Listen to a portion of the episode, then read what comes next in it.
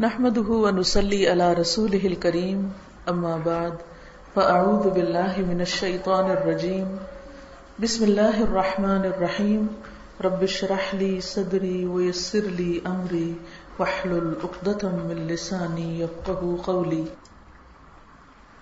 میرے لیے انتہائی خوشی کی بات ہے کہ میں آج آپ سب کے درمیان میں موجود ہوں اور قرآن پاک کی بہت اچھی اچھی تلاوتیں سننے کا موقع ملا ہے مجھے۔ میں اندر جب بیٹھی تھی تو آپ سب کی آوازیں، خاص طور پر جو بھی قاریات پڑھ رہی تھی وہ میں سن رہی تھی۔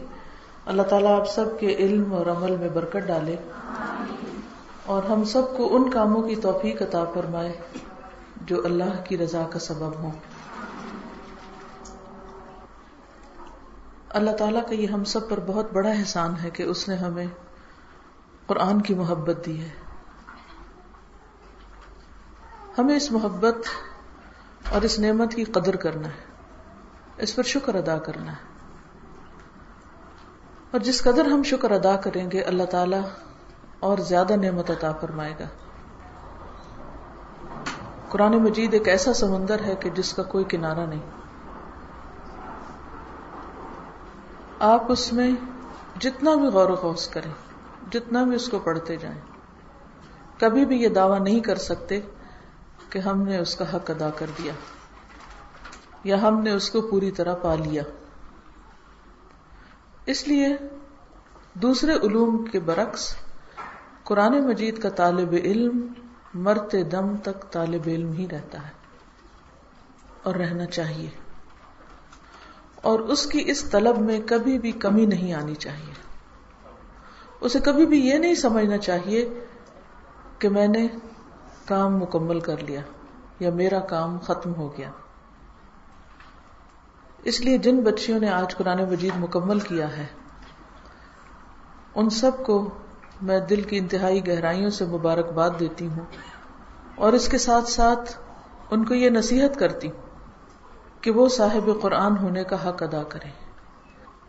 اور اس کے ساتھ مرتے دم تک تعلق مضبوط رکھیں۔ اور جب قیامت کے دن اٹھائی جائیں تو قرآن والوں میں سے اٹھائی جائیں۔ جن کے لیے یہ پکارا جائے، پڑھتے جاؤ اور چڑھتے جاؤ۔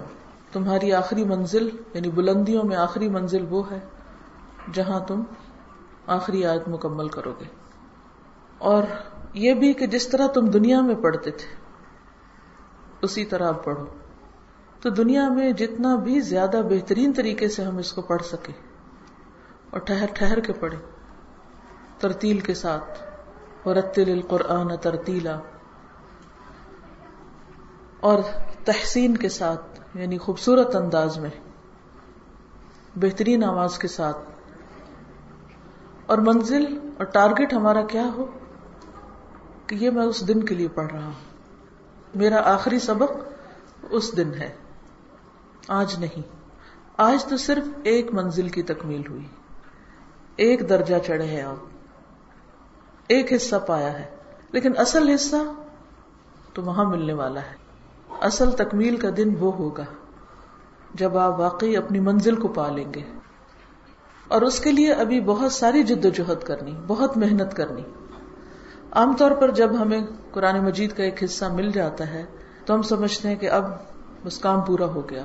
اسی لیے بہت سے ناظرہ پڑھنے والے جس دن ختم قرآن ہوتا ہے، اس دن جب قرآن بند کرتے ہیں تو پھر ساری زندگی نہیں کھولتے۔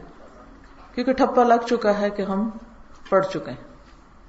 اس کے بعد اگلا درجہ، اگلا مرحلہ، اگلی منزل، اس کی فکر نہیں رہتی۔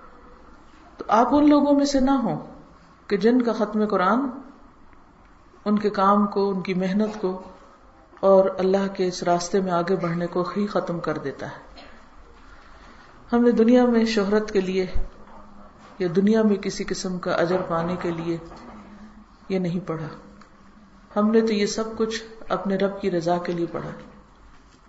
اور جب بھی آپ کو اللہ سبحان و تعالی اچھے اور عمدہ انداز میں پڑھنے کی توفیق عطا فرمائے، تو دل میں یہ سوچا کریں کہ اس وقت میں اپنے رب کو سنا رہی تاکہ وہ خوش ہو جائے۔ اگر وہ خوش ہو گیا تو بندے خود ہی خوش ہو جائیں گے۔ جس سے اللہ تعالی محبت کرتا ہے۔ اس کی محبت اللہ بندوں کے دلوں میں ڈال دیتا ہے۔ تو اس لیے بندوں کو منزل نہ بنائے اللہ کی رضامندی اور اس کی ناراضگی کی فکر کریں۔ اور اس کو جتنا بھی آپ اب اچھا پڑھتے اس سے بھی مزید اچھا پڑھنے کی اور کوشش کریں۔ کیونکہ یہ اللہ کا کلام ہے۔ اور اس کا سرٹیفکیٹ اور اس کی شہادت اور اس کی گواہی آپ کے لیے کون دے؟ اللہ سبحان و تعالی کہ وہ آپ سے راضی ہو جائے۔ اس سے بڑا انعام اور کوئی نہیں دے سکتا۔ جب بندہ اللہ کے لیے پڑھتا ہے اور اللہ تعالیٰ اس سے خوش ہو جاتا ہے، تو وہ خوشی پھر انسان کے دل میں بھی سرایت کر جاتی اس خوشی کے بعد پھر غم نہیں ہوتا، حقیقی خوشی ہوتی تو انشاءاللہ مجھے امید ہے کہ آپ سب جو محنت اب تک کرتی رہی ہے اس سے بھی زیادہ آئندہ کرتی رہے گی۔ اور اس کو بھولنے والوں میں شامل نہیں ہونا۔ کیونکہ آپ سب کو معلوم ہے کہ جو لوگ قرآن پاک یاد کر کے، پڑھ کے اس کو بھلا دیں، ان کی سزا کیا ہے؟ ایسے لوگ قیامت کے دن کس طرح اٹھائے جائیں گے؟ کیسے اٹھائے جائیں گے؟ اندھے۔ اور اس وقت وہ کہے گا کہ یا رب لما حشرتنی اعما وقد كنت بصیرا؟ قال كذلك اتتك آیاتنا فنسیتها وكذلك اليوم تنسى تو ہم نے اس کو پڑھ کر بھلانا نہیں۔ اس کو یاد رکھنا ہے۔ کوئی بھی چیز، خواہ شادی ہو، بچے ہو، کچھ بھی، آپ نے اس قرآن کو نہیں چھوڑنا۔ اور اس کے لیے آپ کے اپنے اندر موٹیویشن ہونی چاہیے۔ اس کا فیصلہ خود آپ نے اپنی طرف سے کرنا ہے۔ کوئی اور آپ کے بہاؤ پہ فیصلہ نہیں کر سکتا۔ اگر آپ کی نیت پکی ہوئی تو آپ کا عمل درست ہو جائے گا۔ کیونکہ ان نمل مالو بن آپ کا اپنا ارادہ پختہ ہونا چاہیے۔ تو آج کے اس دن میں آپ اپنے ساتھ عہد کریں اور اس پر اللہ کی مدد مانگیں اور اس پر اللہ ہی کو گواہ بنائیں کہ میں اس کو مرتے دم تک نہیں چھوڑوں گی۔ انشاءاللہ۔ تو آج کی آپ کی اس تکمیل کے موقع پر آپ سب کے لیے چند نصیحتیں ہیں جو حسن بصری نے اپنے طالب علموں کو کی تھی۔ حسن بصری کون تھے؟ اور انہوں نے کیا کہا؟ آئے ان نصیحتوں کو دہراتے ہیں تاکہ ہم سب ان پر عمل کر سکیں۔ حسن بصری اکیس ہجری میں مدینہ منورہ میں پیدا ہوئے۔ نبی صلی اللہ علیہ وسلم کی وفات کے تقریباً کتنے سال بعد؟ کتنے سال بعد؟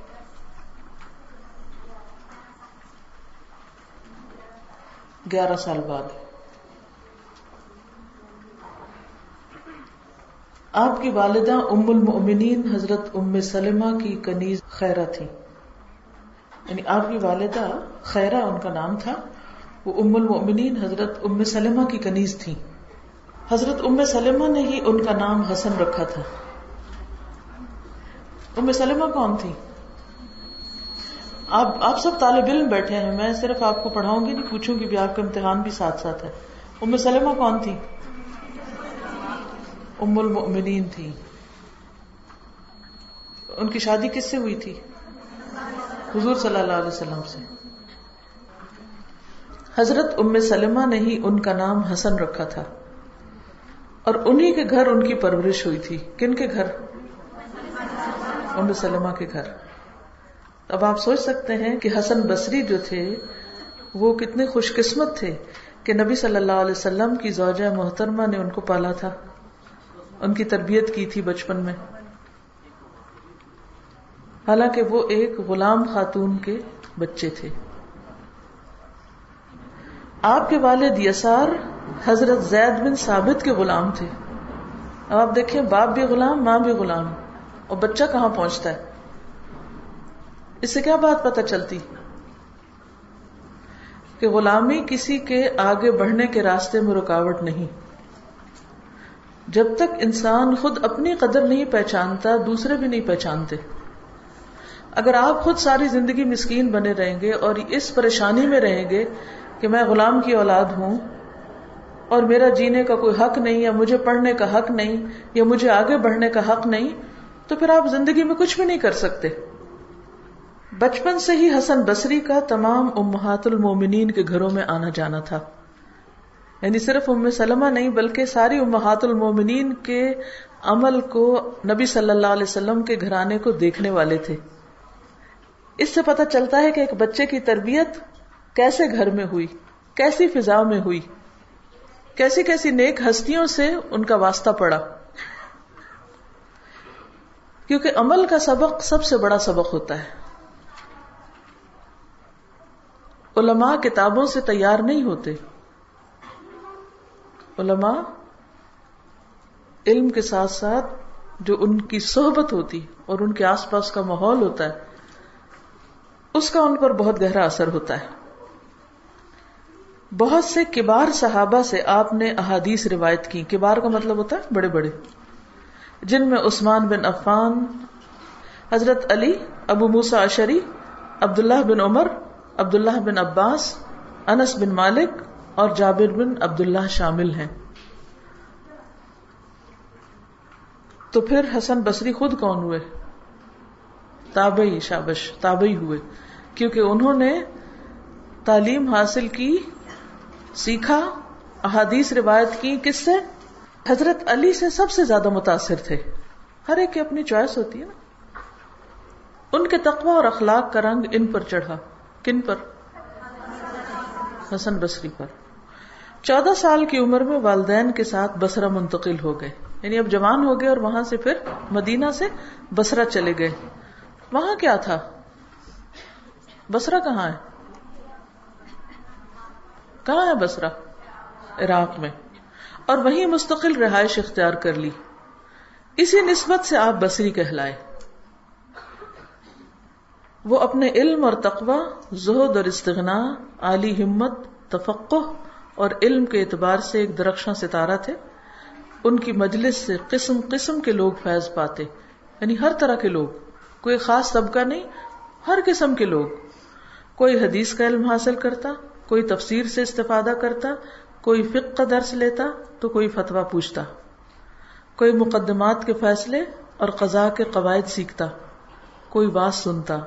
غرض یہ کہ وہ علم کا ایسا وسیع سمندر تھے جو سب کے لیے کافی ہو جاتا۔ ایک روشن چراغ تھے جو مجلس اور دلوں میں نور بکھیرتے۔ امر بالمعروف اور نہیں انل منکر کے سلسلے میں ان کے کارنامے اور حکام اور عمرا کے روبرو پوری فساحت سے اظہار حق کے واقعات ناقابل فراموش ہیں۔ یعنی ان کی زندگی کے بہت سے ایسے واقعات ہیں جس میں انہوں نے ہر ایک کو بہت اچھی اچھی نصیحتیں کی ہیں۔ ان کی صرف ظاہری شخصیت ہی جازب اور خوبصورت نہ تھی، بلکہ نہایت فصیح اور بلیغ تھے۔ یعنی شکل و صورت بھی اچھی تھی، لیکن اس کے ساتھ ساتھ ان کی گفتگو کا انداز بہت عمدہ تھا کہ بات دوسروں کو سمجھ آ جاتی تھی، دلوں میں اتر جاتی تھی۔ دل کے درد سے بات کرتے اور ان کے پر اثر ممائز دلوں پر اثر کرتے۔ جب تک آپ بات کرتے وقت آپ کی زبان کے ساتھ آپ کا دل شامل نہیں اس وقت تک بات میں اثر نہیں ہوتا۔ قرآن مجید پڑھنے کا معاملہ ہو یا درس دینے کا معاملہ۔ تو آپ سب طالبات کو میں یہ نصیحت کروں گی کہ جب آپ بات کریں تو سوچیں کہ آپ کا دھیان کدھر ہے۔ کیا آپ دل سے بول رہے ہیں؟ سوچ کے بول رہے ہیں؟ سمجھ کے بول رہے ہیں؟ اور قرآن مجید پڑھیں تو اس وقت بھی۔ لیکن اکثر ایسا ہوتا ہے کہ ہمارا قرآن حلق تک ہوتا ہے یا اس سے اوپر نیچے نہیں جاتا، دل تک نہیں جاتا۔ اس کی کیا وجہ ہوتی؟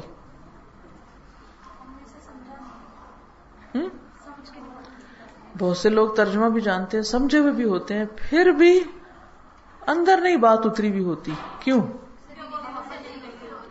زبان اور دل کا فاصلہ بہت تھوڑا ہے۔ آپ دیکھیں نا، دل یہاں ہے اور یہاں زبان ہے۔ ایک بالشت بھی نہیں ہے اگر دیکھا جائے تو۔ لیکن بعض اوقات یہ فاصلہ سب سے بڑا فاصلہ ہوتا ہے۔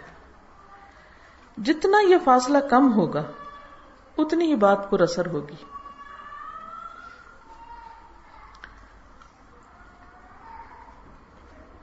لیکن ہمارے اعمال کے اثرات ہمارے دل پر کیوں نہیں پڑتے؟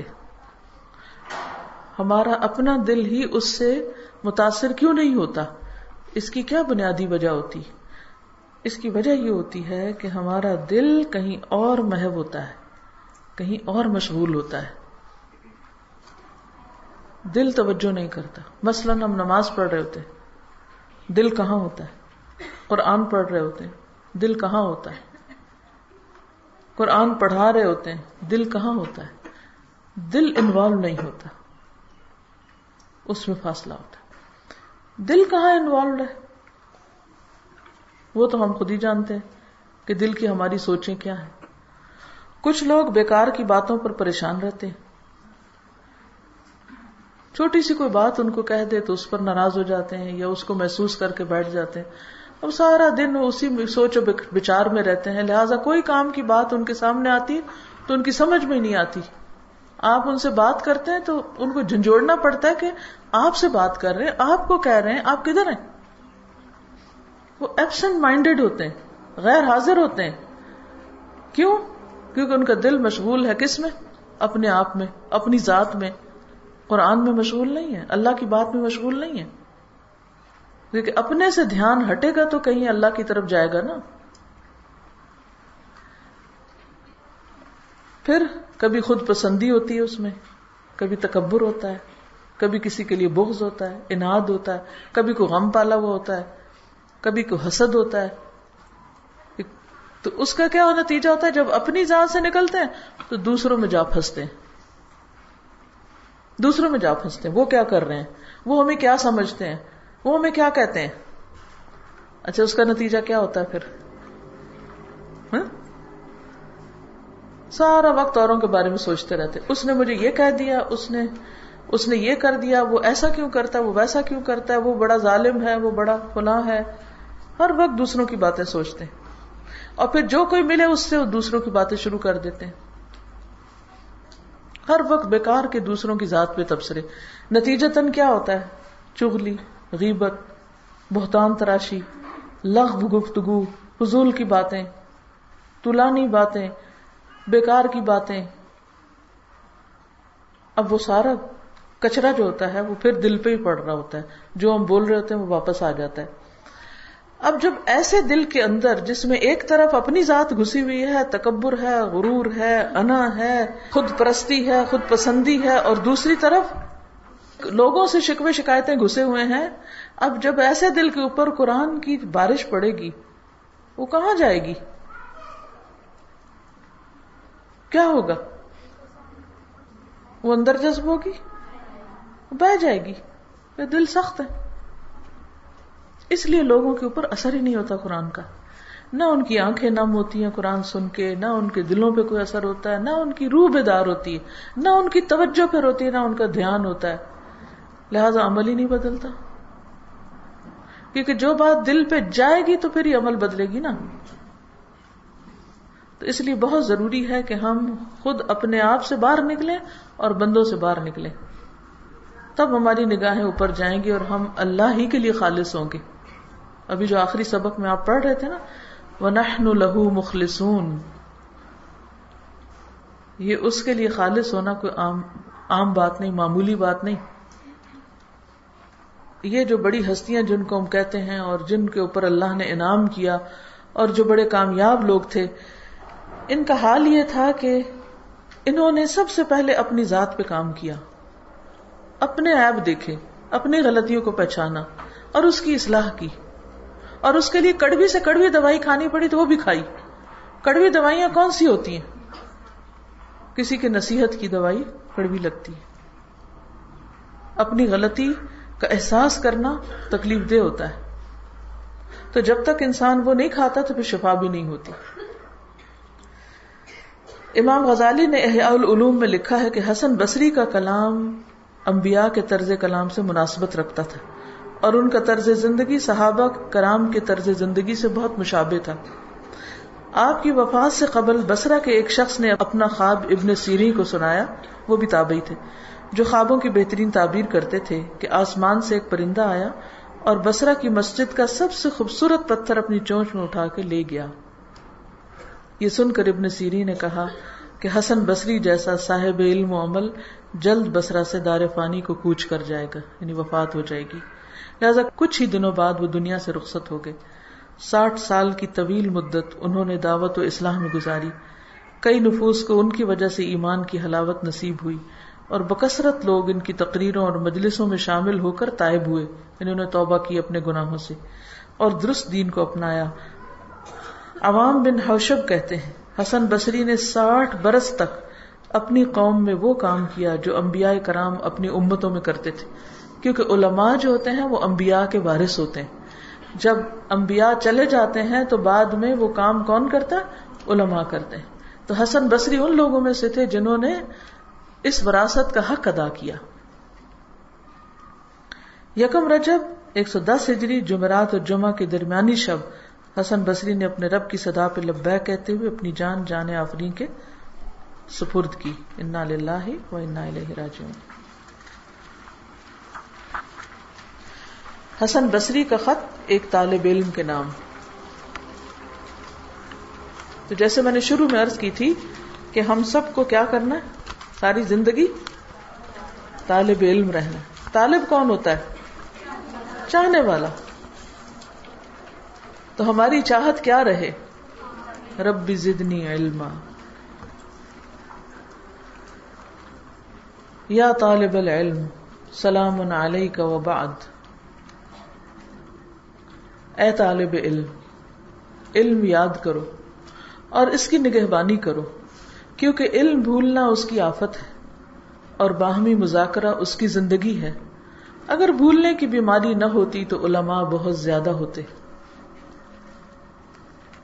اب قرآن مجید کا بھی کیا ہوتا ہے؟ ایک دفعہ یاد کرنے کے بعد پھر بھولنے لگتا ہے۔ تو پھر اس کو یاد رکھنا پڑتا ہے نا، بار بار پڑھنا پڑتا ہے۔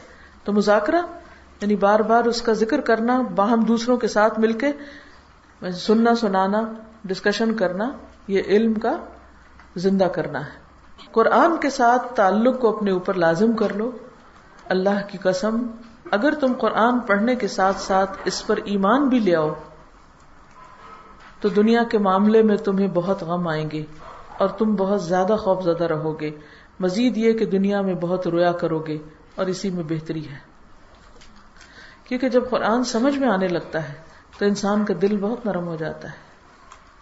اور پھر انسان کو اللہ سے ڈر لگنے لگتا ہے۔ یہ جو ہے نا تم خوف زدہ رہو گے، اس کا مطلب نہیں کہ کسی بم دھماکے سے خوف زدہ رہو گے۔ اس کا مطلب یہ ہے کہ تمہارے دل میں اللہ کا ڈر ہوگا۔ اور دنیا میں رویا کرو گے کیونکہ ایسے لوگ ان کا دل دنیا میں پھر لگتا نہیں۔ اور اسی میں بہتری ہے۔ ہوش، اے طالب علم، ہوش میں آؤ۔ اچھی روایات جا چکی ہیں۔ اور بری روایات باقی رہ گئی ہیں۔ اور مسلمانوں میں سے جو بھی موجود ہیں، غمگین اور پریشان ہیں۔ ابھی حسن بصری کا دور ہے۔ نبی صلی اللہ علیہ وسلم کی وفات کو ابھی کچھ ہی سال ہوئے تو اس وقت وہ کہہ رہے ہیں کہ اب مسلمان غمگین اور پریشان کیونکہ حضرت عمر کی وفات کے بعد فتنوں کا دور آ گیا تھا۔ مسلمانوں میں ہی باہم لڑائیاں جھگڑے شروع ہو گئے تھے۔ اے لڑکے، تم پر افسوس، کیا تم درہم و دینار کی تلاش میں ہو؟ یعنی تم طالب علم ہو، نہ کہ طالب دینار۔ درہم و دینار تو برے دوست ہیں، یہ تم سے ضائع ہو جائیں گے، مگر تجھے کوئی فائدہ نہ دیں گے۔ مومن صبح شام مغموم رہتا ہے، مگر وہ اس حال میں بھی یقین کے ساتھ رہتا ہے۔ اسے اتنی خوراک کافی ہے جو بکری کے چھوٹے بچے کو کافی ہو۔ مٹھی بھر کھجور اور چلو بھر پانی۔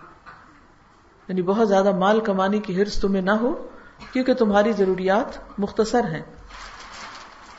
دنیا دنیا کیا ہے؟ موت نے دنیا کو رسوا کر دیا کہ کسی سمجھدار شخص کی خوشی چھوڑی ہی نہیں۔ یعنی موت ایسی چیز ہے کہ جو دنیا کی ساری رونقیں اور ساری خوشیاں سب ختم کر کے رکھ دیتی۔ اگر انسان بہت کچھ بھی کما لے، بہت بڑا گھر بھی بنا لے اور طرح طرح کی نعمتیں لا کے رکھ دے، ایک موت کا جھٹکا کافی ہے سب کچھ چھیننے کے لیے۔ تو عقل مند وہ ہے جو اپنی آخرت کے لیے جمع کراتا رہے۔ اے طالب علم، اپنی فکر کو یکسو کر لو یعنی فوکسڈ رہو جو سن رہے ہو، پڑھ رہے ہو، اسی پہ توجہ رکھو۔ تمہارے متفرق معاملات جمع ہو جائیں گے اور تمہارا دل نرم ہو جائے گا۔ تیرا دل نرم کیسے ہو سکتا ہے جبکہ تیری فکر تو کسی دوسرے کام میں ہے؟ یہ ایک بہت بڑی بات انہوں نے کہی ہے۔ یہ جو شروع میں نے کہا نا کہ قرآن ہمارے دلوں میں نہیں اترتا، یا اللہ کی محبت نہیں اترتی، یا دین کی روح نہیں اترتی، اس کی بنیادی وجہ کیا ہے؟ ذہنی یکسوئی کا نہ ہونا۔ این علم حاصل کرتے وقت علم کی مجلس میں بھی توجہ ادھر ادھر ہونا۔ ایسے وقت میں یا کتاب کو دیکھتے ہیں یا استاد کو دیکھتے ہیں۔ آتے جاتے لوگوں کو دیکھنا یا ادھر ادھر کی چیزوں پہ توجہ کرنا یا کبھی کہیں کچھ اور پڑھنے لگنا۔ تو پھر یہاں بیٹھنے کا تو مقصد ہی کوئی نہیں۔ تو انسان کی توجہ کس چیز پر ہے وہ اس کی نگاہوں سے پتہ چلتی کہ اس کا دھیان کہاں ہے۔ اگر وہ وہ سیکھ رہا ہے جو اس وقت پڑھایا جا رہا ہے تو پھر اس کی نظر کتاب سے نہیں ہٹے گی یا استاد سے نہیں ہٹے گی۔ تو اپنی فکر کو کیا کرو؟ مجتمع کرو، فوکس کرو اور اس کی بھی پریکٹس کرنی پڑتی۔ اپنے آپ کو خود پلٹ پلٹ کے لانا پڑتا ہے اس کی طرف۔ ہر کوئی اپنی مصروفیت ہی کی فکر میں صبح کرتا ہے اور جو جس بات کو زیادہ اہم سمجھتا ہو، اسی کو زیادہ یاد رکھتا ہے۔ کیا مطلب ہے اس کا؟ کوئی بتائے گا آپ میں سے؟ کیا سمجھ میں آیا؟ کس چیز کو یاد رکھا جاتا ہے؟ جیسے کہ انسان کے دل میں محبت ہوتی والدین کی مطلب تذکرہ کرتے ہیں مجھے میری ماں یاد آ رہی ہے اس طرح جب انسان کے دل میں علم کی محبت ہوگی تو انسان کے علم کا تذکرہ بالکل شابش۔ یعنی انسان جس چیز کو اہم سمجھتا ہے اسی کو یاد کرتا ہے اسی کا ذکر کرتا ہے اسی کا تذکرہ کرتا ہے اس کی گفتگو اسی کے گرد گھومتی ہے۔ حقیقت یہ ہے کہ جس نے آخرت کی فکر نہ کی اس کی دنیا کی حیثیت بھی کچھ نہیں۔ اور جس نے اپنی دنیا کو آخرت پر ترجیح دی، اس کی نہ دنیا رہی نہ آخرت رہی۔ کیونکہ دنیا نے تو جانا ہی جانا ہے۔ تو آخرت اس لیے نہیں ملی کہ آخرت کی فکر ہی نہیں تھی اس کو۔ اس نے آخرت کے لیے کچھ کیا ہی نہیں۔ من کا نہ یورید تعجلنا له فيها ما نشاء لمن نريد جو شخص دنیا کی بھلائی چاہتا ہو تو جتنا ہم چاہتے ہیں اس کو جلدی سے دنیا میں دے دیتے ہیں۔ ٹھیک ہے نا؟ تو اگر ہم دنیا چاہتے ہیں تو دنیا مل جائے گی، لیکن آخرت کے لیے کچھ نہیں رہے گا پھر۔ عقل مند بنو، غور و فکر کرو۔ سمجھدار لوگ کہا کرتے تھے کہ دانا شخص کی زبان اس کے دل کے پیچھے ہوتی۔ عقل مند کی زبان دل کے پیچھے ہوتی نہیں سمجھ کے بولتا ہے۔ جب وہ بولنے کا ارادہ کرتا ہے تو اپنے دل کی طرف رجوع کرتا ہے۔ اگر بات اس کے فائدے کی ہو تو کرتا ہے، اگر نقصان کی ہو تو رک جاتا ہے۔ جاہل کا دل زبان کے کنارے پہ ہوتا ہے۔ وہ دل کی طرف نہیں لوٹتا، جو بات زبان پہ آئے بول دیتا ہے۔ تو اس سے پتا چلتا ہے کہ ہم صاحب علم ہیں یا نہیں، صاحب عقل ہیں یا نہیں۔ کیا سیکھا، کیا سمجھا؟ بولے مجھے پتا چلے کیا سمجھا؟ ہاتھ کھڑا کریں۔ کون ہوتا ہے عقل مند؟ ہاں۔ جی ہاں۔ کچھ کہنے سے پہلے انسان اس کو سوچ لے۔ اور؟ جی۔ شابش پہلے تو لے پھر بولے۔ بچوں اللہ تم پر رحم کرے۔ تم جھوٹی آرزو سے بچو، کیونکہ صرف امیدوں سے کسی کو فائدہ نہیں ملتا، نہ دنیا میں نہ آخرت میں۔ جھوٹی تمنا جو صرف تمنا ہوتی ہیں، اس سے کچھ حاصل نہیں ہوتا۔ قرآن کی ہمیشہ نگہبانی کرو۔ کیا مطلب ہے نگہبانی کرنے؟ یعنی حفاظت کرو، بھولنے نہ دو۔ اور جو کہتا اس پر عمل کرو۔ اس کے منع کردہ امور کو پڑھا کرو۔ اگر وہ تجھے برائیوں سے نہ روکے تو گویا تم نے اس کو پڑھا ہی نہیں۔ اگر قرآن تمہیں برائیوں سے نہ روکے، تو سمجھو کہ تم نے اس کو پڑھا ہی نہیں۔ پہنچاؤ، آگے پہنچاؤ۔ بعض حاملین علم خود زیادہ سمجھدار نہیں ہوتے، اور جان رکھو کہ جسے اس کا علم فائدہ نہ دے، اسے اس کی جہالت نقصان دیتی ہے۔ یعنی دو میں سے ایک چیز ہوگی، یا علم ہوگا یا جہالت۔ تو اگر آپ کو علم نے فائدہ نہیں دیا تو پھر کیا ہوگا؟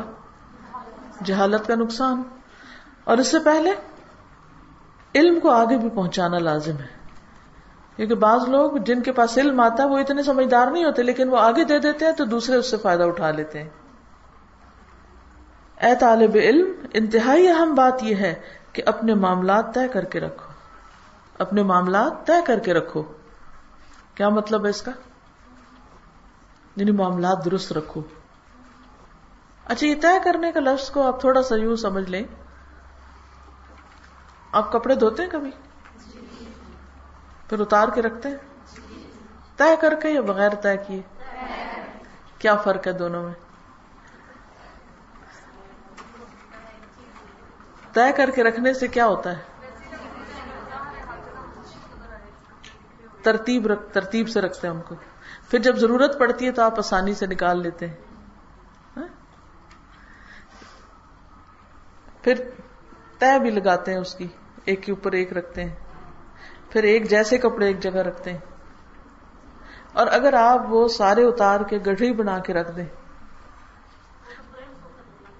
جی؟ بہت برے لگتے ہیں۔ گڈ مڈ ہو جاتے ہیں۔ اور وہ سمجھ ہی نہیں آتی اور جب ان کو پہنتے ہیں تو وہ اور کام خراب، اگر ان کو استری بھی کرنا ہو تو زیادہ مشکل۔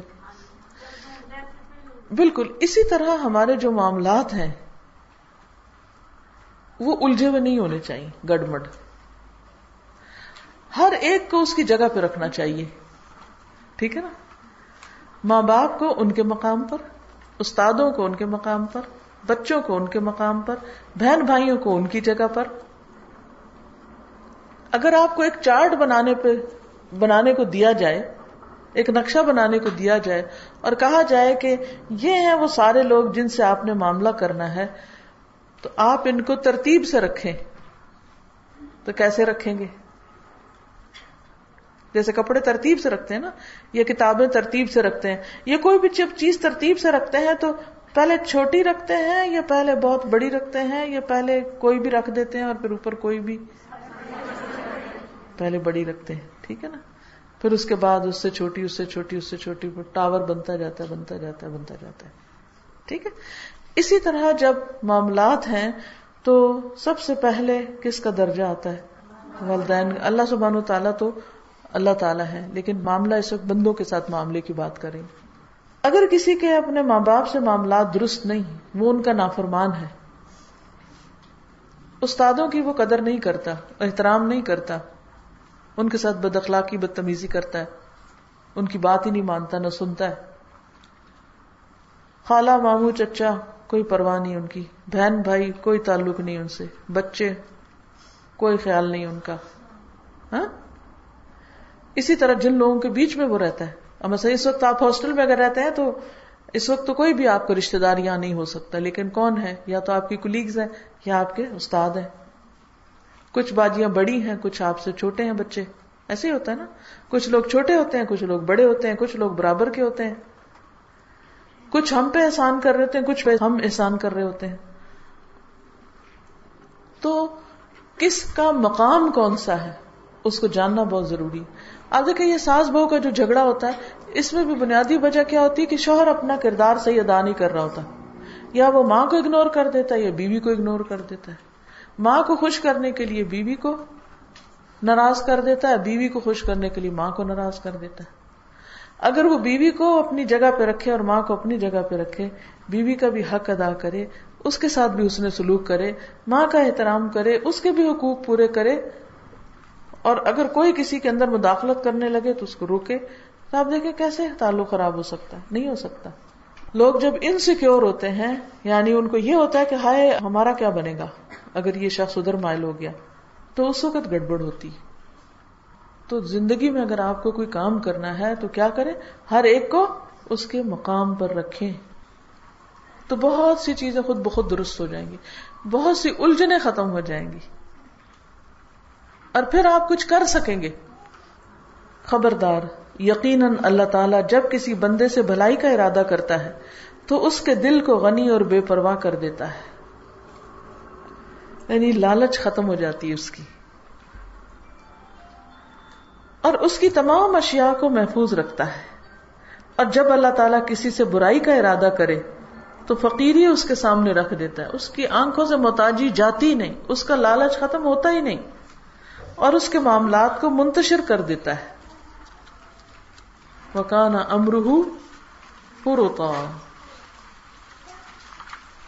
کہیں بھی پورا نہیں پڑتا وہ۔ کچھ بھی نہیں ہو پاتا اس سے۔